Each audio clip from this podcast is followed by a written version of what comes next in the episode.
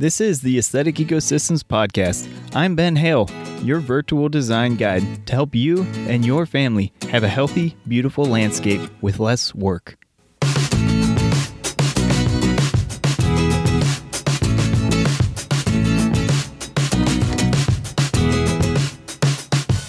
What's up, and welcome to episode 8 of the Aesthetic Ecosystems Podcast. That's right, guys, we're creeping up on double digits here with the podcast. I'm so glad you're here today to uh, tune in for another show. Uh, if you haven't listened to the previous shows, of, of course, I highly recommend you go check them out. I mean, what's not to miss, right? So, today we're going to be talking about disease and pest problems, and more importantly, what they mean what's the underlying cause for these issues? And and that's really the key that we're going to be talking about today. We're going to be going deep uh, getting our uh, inspector gadget hat on today and really trying to understand what are the causes or the root causes of your issues that you're having with your plants in your landscape. And this is everything from your trees to the grass beneath your feet to the plants in your garden bed and even as as much to say as about your your uh, vegetable garden if you have a vegetable garden. Uh, this this same uh, process applies there too. So definitely stick around today. It's going to be a great show. And before that, I just want to thank you for listening. Thank you for tuning in. I'm really having a great time recording these first eight episodes here, and uh, I hope you really feel like they're jam packed full of information that's helpful for you in changing your life uh, through your landscape. And and I want to hear your feedback. So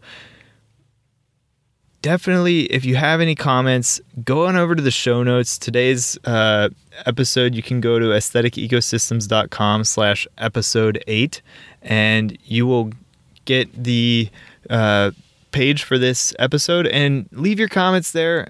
And in any show in the future, the same thing. You go to aestheticecosystems.com slash episode, followed by the number of the episode. And that'll take you right to the episode that you're listening to.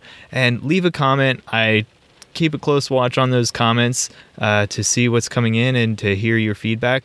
And I want to hear your feedback. I want to get this show custom tailored to to fit what you want to hear. And and I'd love to talk about the topics that you're dealing with right now in your landscape. Uh, if you're listening to this as I'm recording it or soon after it's still uh, late winter. And so there's not a whole lot going on in the landscape. This is the perfect time to be planning for your your growth season the upcoming year. If you're from the south your your plants might already be booming or they might not even slow down over the colder months here uh, especially if you're in say southern Florida or something, and uh, or you know th- throughout the world. So uh, definitely leave your comments. I'd love to hear your feedback. Let me know what you want to hear. Let me know what you're thinking about the show so far, and and I want to have an open ear to to what you're thinking, and and likewise your reviews on iTunes and Stitcher and other feeds are really helpful for me reaching other people and helping get our message across. So if you haven't done so already, go on over to uh, iTunes or whatever and and leave a, a thoughtful review. Let it let us know. Let everybody know what you think about this show and and how you feel about it so far. So let's get into it today.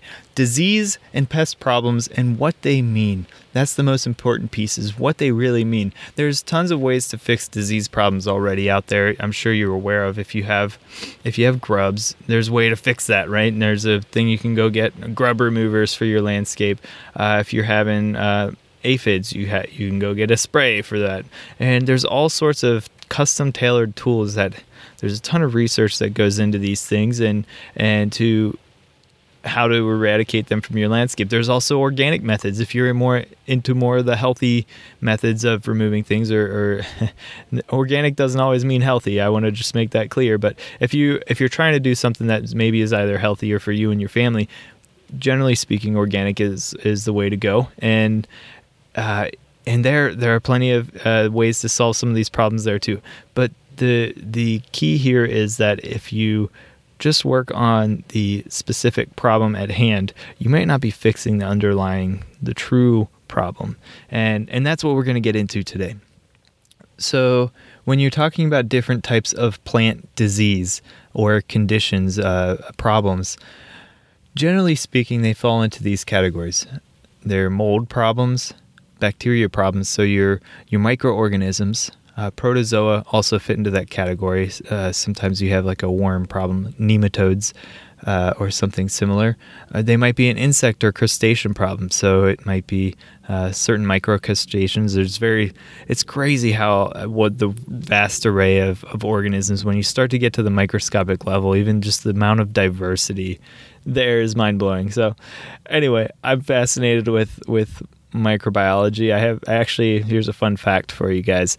I have a background. I have a degree in microbiology. So uh, it, it's a perfect segue into into this um, uh, landscape era area of healthy landscapes because healthy soil is full of life and unhealthy soil generally is is not full of life and and that totally builds into uh, plant health so so healthy plants usually need healthy soil and to have healthy soil you need a healthy array of microorganisms and uh, that's right up my alley so anyway uh, enough about me getting back on track here so again we have uh, di- different uh, causes of these diseases. So you have mold, bacteria, protozoa, insects. Um, you may even have diseased plants that are just because they're not in such a healthy condition, they're more prone to uh, pressure from uh, browsing animals and such as well. But that, that's not always the case. You know, sometimes browsing animals just look for the the most nutritious plants in the landscape as well. But in general, you're talking about these little guys, these little organisms that sometimes get out of whack and cause problems. And the one thing I'm going to make abundantly clear here that's not generally talked about is you have more good organisms than you have bad organisms. So this is all about balance. And when this gets out of balance is when you start to have a disease issue. So if you can keep a good balance of the healthy organisms in your landscape, then you're you're going to have less fewer problems uh, of, the, of this sort and we could talk for hours and upon hours and still not cover this full subject of how to have a healthy balance of organisms.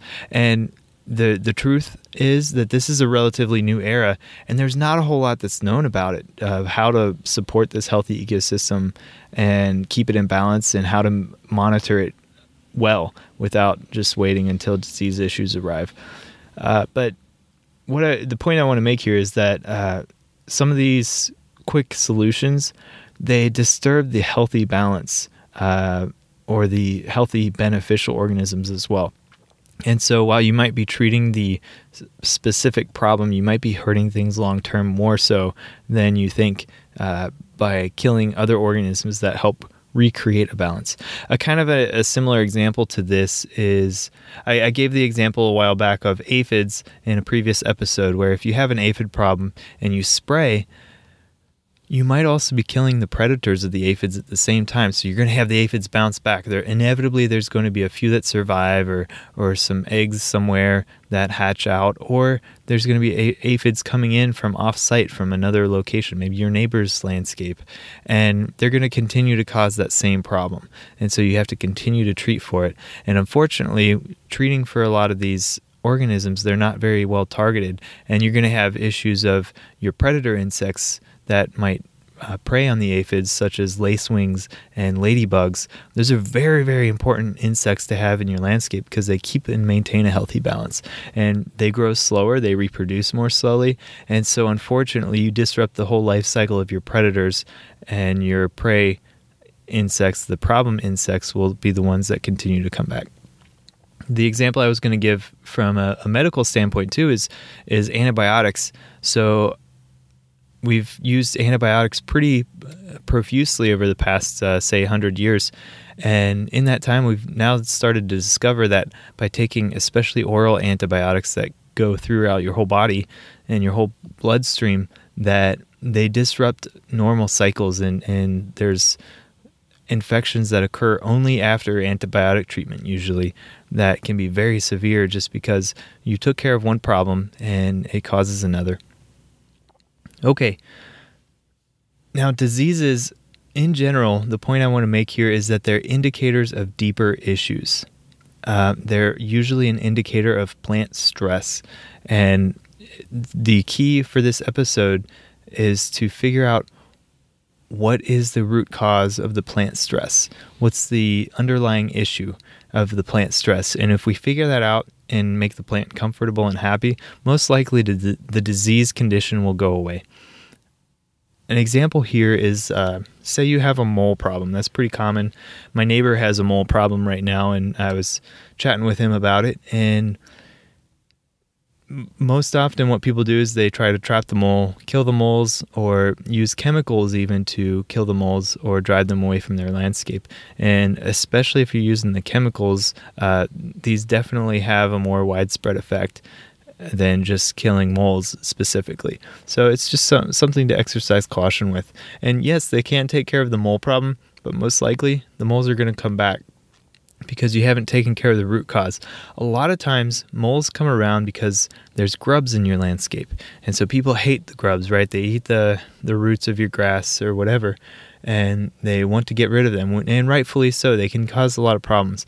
But usually, the reason that you have excess grubs in your landscape is when you have weakened grass plants.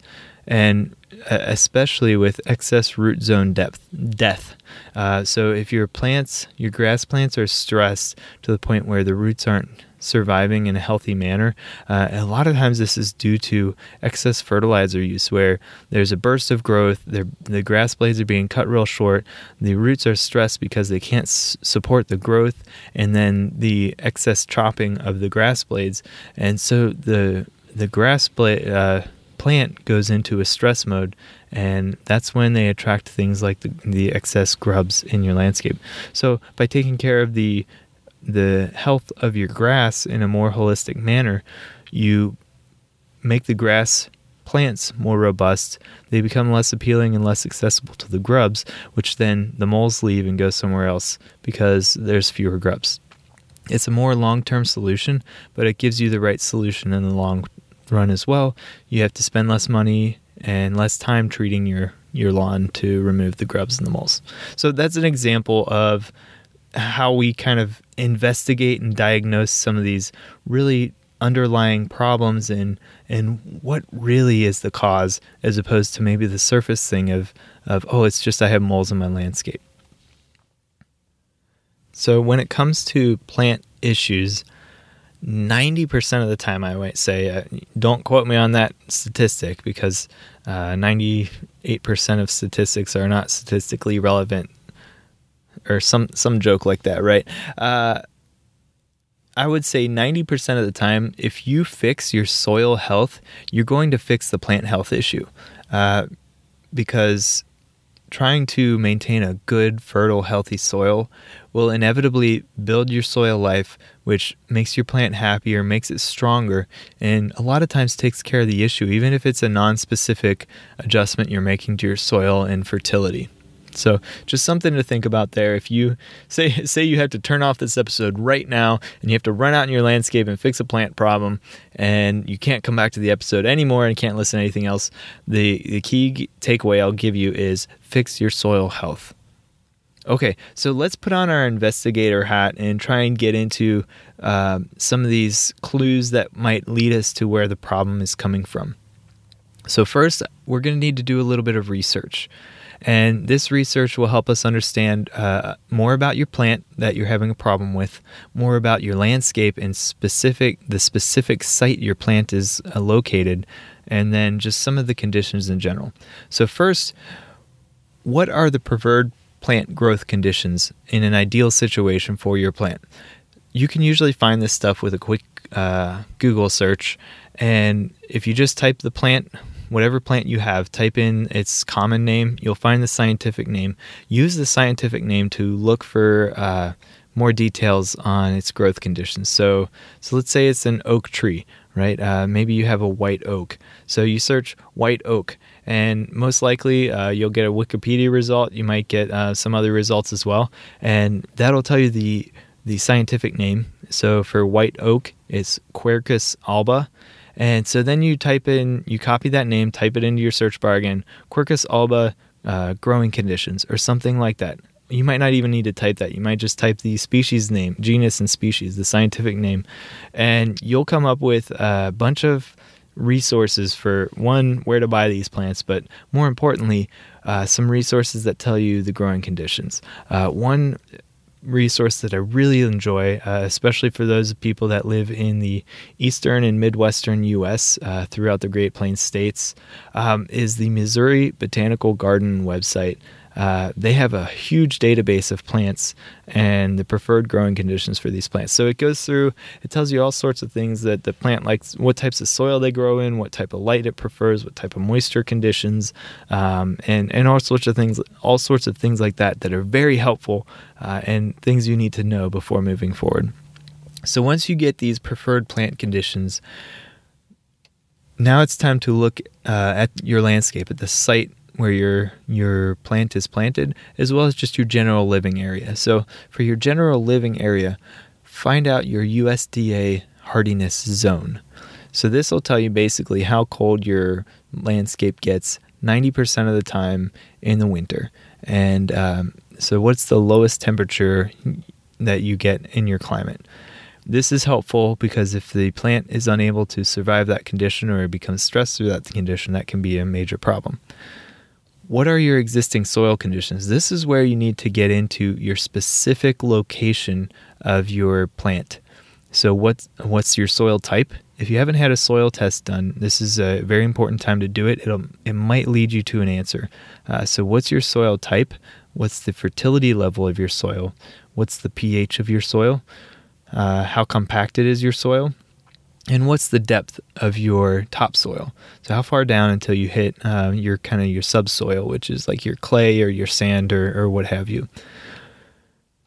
Beyond the soil piece, what's your water availability? So what's the frequency of, of watering, if you're irrigating it for one, or what's the rainfall frequency? What's the quantity of water you get throughout the year uh, and throughout certain seasons uh, if you see stress during a, t- a certain time of year, and what's the drainage of the specific site that you're talking about. So, does the site drain well? Does water pool up there? How often does this happen? Either way, uh, do you have erosion there that's occurring? So, these are very important things to consider. What's the sun exposure? How much sun does it get? What time of year? And is uh, sun reflecting off of something. If it's you know by the wall of your house and you have strong afternoon sun hitting the wall of your house and the plant's right next to it that could be causing plant stress if the plant's not adapted to that condition. Or alternatively maybe uh, you, it's in a shady spot um, so during a certain time of year that it can't uh, have too much shade. What about planting depth especially for shrubs and trees? It's very important that uh, the when transplanted into your landscape that the plant isn't placed too deeply in the landscape where there's soil touching part of the the area that should be the trunk. Uh, this can cause some major issues. Uh, let's see what's next. Okay, the space for root expansion. So how how much space does do the roots have to grow? Uh, this is depth as well as width. Are they being crowded by something? Maybe it's a physical structure like concrete, or maybe it's um, some bedrock, or you could be talking about other plants that might be crowding the roots as well. So, something to consider there. And wind exposure. How much wind is the plant uh, receiving? Is it excessive amounts of wind, or maybe um, uh, that could cause excessive evaporation or heat stress, or cold stress in the winter? Okay, so those are a lot of things to consider, but those are all very important things to diagnose the issues. So before we move on to using some of this stuff, also look around. Is the plant growing something growing next to something that's allelopathic? And what I mean by this, this is a term that means is it growing next to a plant that secretes chemicals in the soil that prevent its its ability to thrive. So I have um, two examples of this actually in our landscape where this is is certainly occurring. Um, one is a we have a type of sunflower that we have planted in our backyard uh, toward the back. I kind of put it in this, you know, the corner where it can just proliferate and grow profusely was my hope, and kind of fill the space and provide some really fun uh, late summer beauty. Well, it turns out that I planted this this uh, it, it's a type of sunflower called a Jerusalem artichoke or a sunchoke, and they I planted them right underneath these hackberry trees. Well, it turns out that these plants do not thrive under the hackberry trees because the leaves of the hackberry tree, when they drop in the fall, they secrete um, tannins, so uh, uh, kind of an acidic uh, type of chemical, into the soil. And over years, they will actually adjust the soil to where there's uh, certain secretions in the soil itself, not just the tannins, but other chemicals as well. I can't remember specifically what the, the chemical is from hackberries. Uh, but it prevents certain plants from being able to grow, and certainly uh, these sunflowers. So they've actually really struggled to take off and thrive like they're supposed to. Another example is grass, actually. So a lot of trees struggle when they're planted right in the middle of a bunch of grass uh, because grass uh, secretes chemicals that prevent the um, the ability of certain trees to grow, and it's a way for grassland prairies to maintain its prairie-like um, space. So, some examples of these allelopathic plants. So, I already mentioned hackberries, uh, grass. Also, common ones are walnuts or, or something in the walnut family, like butternut trees. And oaks as well can even have allelopathic product properties. Um, even maple trees can secrete uh, chemicals. So, it's just something to consider.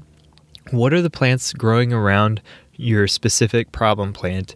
And uh, again, use Google as your friend, your investigator tool to search if those plants, so type in your plant as well as uh, some of the plants around it one by one and see if they're incompatible. Okay, next, what is your current chemical use? So, are you using any chemicals on your site that may affect your plant? The most common uh, problem here is when people spray their yard for a, say, a, um, a broadleaf treatment, a weed and feed treatment on their lawn, and they'll spray it right above the root zone of trees. And these a lot of these weed and feed treatments, they kill any plant that is not a blade type plant like grass. Um, and so any broadleaf plant like clover or like dandelion will be killed by this chemical. And likewise, your trees. So your trees are considered a broadleaf plant as well, or your shrubs. And so if you're getting this this chemical to where it seeps into the roots of your tree, it will cause disease problems and stress problems in your tree, and you might even kill it. Uh, this is very common. I see it, uh, especially in commercial landscapes as well, where where I see the the area that should be a kind of a mulch circle it gets weeds and so landscape maintenance people will spray that area for weeds and it kills the tree. And so if you're using chemicals uh, improperly where where they'll affect the plant that's having problems uh, that if you stop the use of that chemical soon enough you might get a, uh, a healthier plant all right, we've got tons of information now. We've got information about what makes our plant happy, what's its ideal situation. We've got information about your specific space, and we've asked a lot of questions about the habits and practices that you've made in your landscape that might positively or negative, negatively uh, infect, affect your plants. So, what can we do with all this information? Let's ask a few questions here that might help drill down into what the specific issues are. The, the first and most obvious thing to do is you've got all these existing conditions of your specific garden location, and you've got the, the desired conditions of your plant. Check and see if there's a mismatch. If you're planting a plant that doesn't grow in the right pH, in in say say you for I've used this example in previous episodes as well we have blueberry plants. They prefer uh, pretty acidic conditions. Uh, I planted them in our front garden, which is basic by nature. Uh, so the bedrock is limestone. It provides a, a, fairly basic clay subsoil, and usually the topsoil is basic as well we planted it in a space where there were previously some evergreen bushes, and evergreens tend to acidify soil. So I assumed, without doing any soil testing, that the blueberries would thrive there. Well, as it turns out, they're really struggling because, uh, unfortunately, the the subsoil in our area is so dominantly basic that it quickly uh, out over influence the the acidic uh, nature of the previous evergreen plants. So if there's an incompatibility like that that the plant just cannot adapt to, that could be your issue. That could be what's weakening your plant or uh, causing it to have stress with growth, and uh, that can be very important. Uh, uh similarly, if your plant doesn't do well in uh, compacted soil conditions, uh, and it requires loose soil, that could be an indicator as well. A lot of developed areas, like your your subdivisions, they as they're constructed, the soil becomes very compacted and low in nutrients. And so this is a very common condition with with landscape plants. Okay, so do that exercise, check if there's a mismatch between desired and existing conditions, and then ask yourself, can this issue be easily corrected? Sometimes it can, and and if if it can't, you're in luck. Um, it might require ongoing maintenance to correct, but if you really want to save this plant or you really like this plant for a certain reason, it might be worth the effort, even though it, it might cause extra work. So, if that's the case, you're in luck. Or maybe it's an issue you can correct without having to um, provide long term maintenance, which is even more ideal. The next, can you fix the soil health in life? Sometimes by just building the soil, and like I said earlier in the episode, a lot of times, uh, if you just fix the soil health, then you'll end up with better plant health for most plants. Uh, and so you can do this through composting, uh, adding compost. You don't want to add too much, and you don't want to add it uh, in depth. You want to add it uh, as a top dressing to your garden beds. Uh, usually, uh, small layers at a time, so a quarter to a half inch at a time. Um, if you want to do more, I would suggest mixing it with topsoil so you're not overly concentrating uh, the area with um, sometimes um, some pretty strong conditions. Um, and you might also end up with a lot of leaching if you add too much.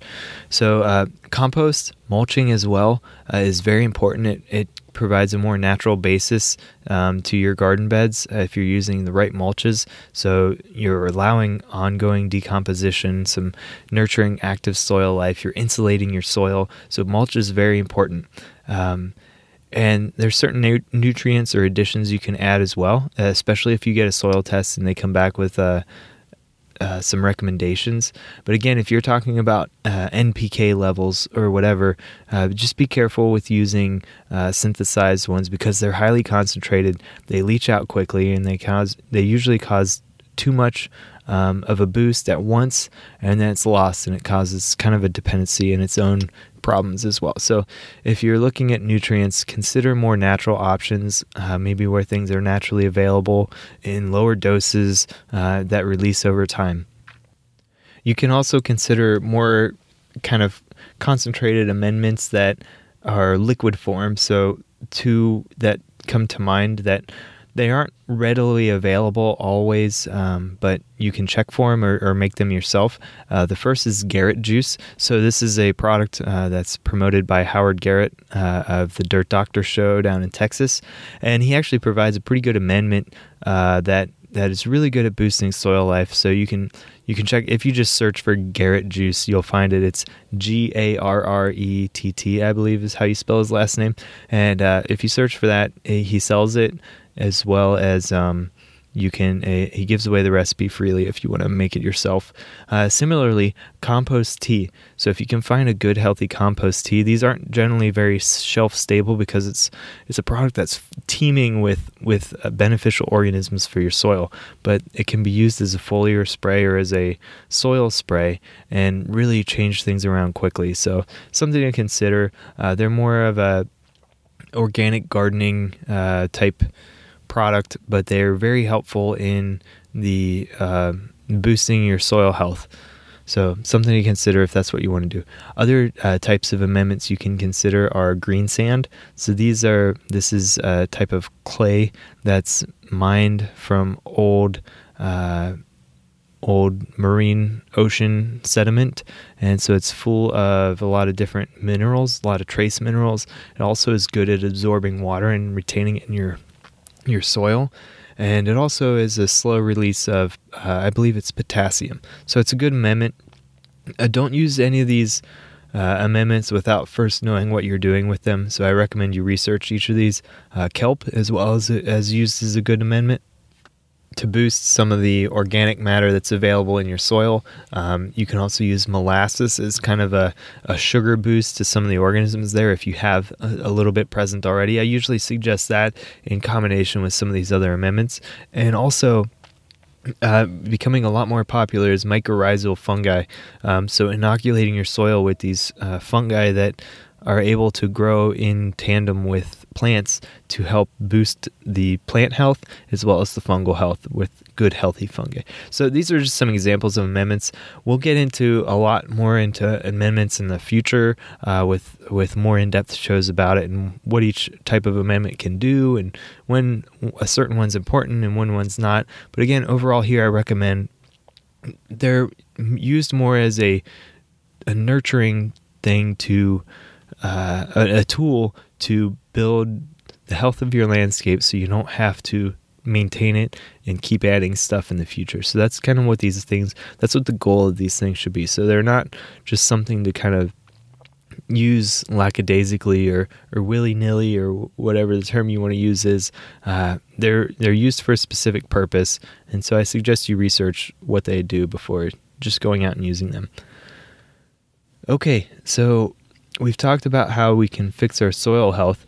Uh, sometimes, unfortunately, there's just a complete mismatch between the desired plant conditions and the existing conditions of your location. And if that's the case, there are a couple things you can do here. One is you can uh, choose to accept the diseased condition as is. If you really want this plant, uh, you want to save it for some reason, and you don't want to wait for a new plant to take its place, uh, you may just have to either accept the condition or um, replace it with something. You can choose to replace it. Uh, or uh, another option is to find out what you can do to fix uh, the plant condition without solving the underlying problem. And this often requires continued treatment. So if you really want the plant and um, you may just need to continually treat it to uh, solve the the outward problem without uh, fixing what the core issue is. So if you do want to replace the plant, you just you decide to go with that process that that corrective action, which unfortunately sometimes you have to do. If it's an incompatible plant like the the sunflowers in our backyard, either the sunflowers or the hackberry trees have to go, and most likely it'll be the sunflowers because the hackberry trees are 30 years old, and I don't want to remove a mature tree just for some sunflowers.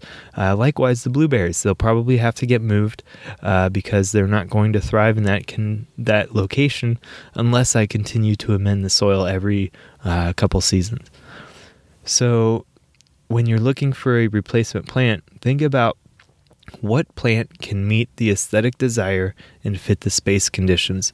And and again, you kind of go through the same investigative process. So, what are my current conditions?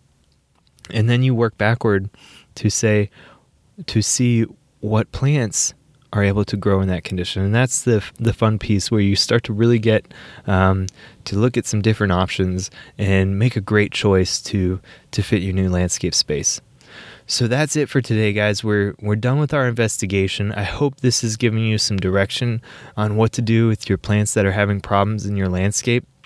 And I really hope it moves your landscape into a positive direction where you can you can have the beauty that you want without uh, taking tons of time to maintain your landscape. And that's what it's all about here, guys. And the way we do that is through plant health and keeping you healthy at the same time. So I hope you enjoyed this episode. And if you're not really w- sure where to start, you know, if this may sound overwhelming or you just want to get moving now, I have two things for you. First, uh, to make a change right now in saving time to without any expense on your part I uh, suggest you go over to aestheticecosystems.com slash 27 hours. That's 27 hours. And and check out the resource I have there. There's a free guide I have on how to save 27 hours just through simple habit changes in your landscape. It'll give you back a ton of time this season and and I hope you can use that time to make a positive difference in your life. And if you want to go deeper, if you need some help with what you're working on, head on over to aestheticecosystems.com slash consulting and look at the options there I have available for direct one-on-one consulting through virtual consultation. And I can help you with your issues you might be having, or I can help you with uh, setting goals for your landscape and how to save time. And we can we can work more deeply on on how to do that. Okay, now it's time to talk about the launch party, guys. Uh, excuse me, not party, but partay. Uh, the launch partay is for the first two months of the show from March 11th through May 11th, 2018. I want to have some fun uh, to help spread a word, spread the word about the show. Uh, I really appreciate your enthusiasm and interest in this show, and I want to get you guys involved and have some fun while we're doing it. So this is a chance to have some fun, to uh, for us to get connected, uh, to win some prizes, and uh, let's talk about the prizes before we talk about what we're doing. So, what are the prizes? Weekly, I'm offering a free consultation with me, Ben Hale, which is normally a $99 value. So, uh, one person each week uh, that gets involved in the launch partay uh, gets a free consultation. I'm also giving away a free offer for one of my ebooks 10 ways to get more beauty with less work which is a $19 value. Uh, next the grand prize. There is only one of these we're giving away through this whole launch party. So at the end of the launch party the Organic Lawn Care Manual by Paul Tukey. So, Paul Tukey himself has offered to give away one free book to a lucky winner uh, that's getting involved in this launch party. Uh, and this book is all about how to manage a healthy lawn from anything from a golf course style lawn to your uh, low maintenance lawn, which, of course, is something I prefer here on this show, right? I own this book. I've read this book multiple times. I've given it away. It's a kind of a, a tattered and worn version that I have. Um, and uh, I, I, I use some of these practices in my own lawn. So, I, I love this book and I highly um, promote it as well. And you'll hear me talk about it throughout the show. Uh, but Paul Tukey has been kind enough to offer a copy of his book as a grand prize. And there's also a special surprise for everybody that's. Uh, going to be getting involved in the launch party. The Rolling River Nursery out of California has offered a, a special surprise for everybody that's involved the Rolling River Nursery is a, a USDA certified organic nursery. So I went online and I looked around for nurseries that have online availability, shipped through the continental US, and have some great offerings. And Rolling River Nursery has been kind enough to become involved with our launch party and they're not only are they online availability but they also are certified organic which means they don't use any harmful herbicides or pesticides that you have to be concerned with your family about. And so what you're getting is a safe and healthy plant they also offer a ton of edible plants and trees and shrubs, cacti and succulents. So um, they offer several trees and shrubs that are adaptable throughout the most of the United States. So definitely worth checking them out. And in addition, these guys are also involved with a uh, a nonprofit in Southern California to help local food movements called PlantingJustice.org. So if you want to learn more about them, uh, you can go to RollingRiverNursery.com. And I also want to give a shout out to uh, Paul Tukey's website uh, for his organic lawn care manual and his other works is paultukey.com, P A U L T U K E Y. And uh, to sum up, guys, okay, you want to learn how to get involved with this uh, launch party? Go over to aestheticecosystems.com slash pod launch and that's p-o-d-l-a-u-n-c-h there's a link in the show notes um, and that's that's going to give you all the instructions on how to get involved. Uh, there's two ways specifically to get involved. One is through uh, sharing with your uh, peeps on facebook and the other is through leaving a review on itunes. Both of these are going to help spread the word about the show and get other people other friends listening to it as well and i sure appreciate your help here. And and likewise uh, this is going to be a fun time so uh, so go on over and to aestheticecosystems.com slash pod launch to get involved. Check out the show notes uh, for any links I mentioned today. Uh, we talked about uh, saving 27 hours in your landscape, uh, and uh, I'll try and leave a link there as well to Missouri Botanical Garden that I mentioned earlier. And before you head out, I see I want you to head on over to your app that you're listening on or your computer or whatever and subscribe subscribing. Will make sure you get the future episodes delivered right to you and ready to go so you can listen to them on a timely basis. And and make sure you go over to iTunes or Stitcher or or your favorite listening uh, app and leave a review. So we can get to reach more people through this podcast and make a positive difference in everybody's lives that's listening. And and before you go, I just want to say thanks for tuning in and make sure you live with passion and make tomorrow better than today.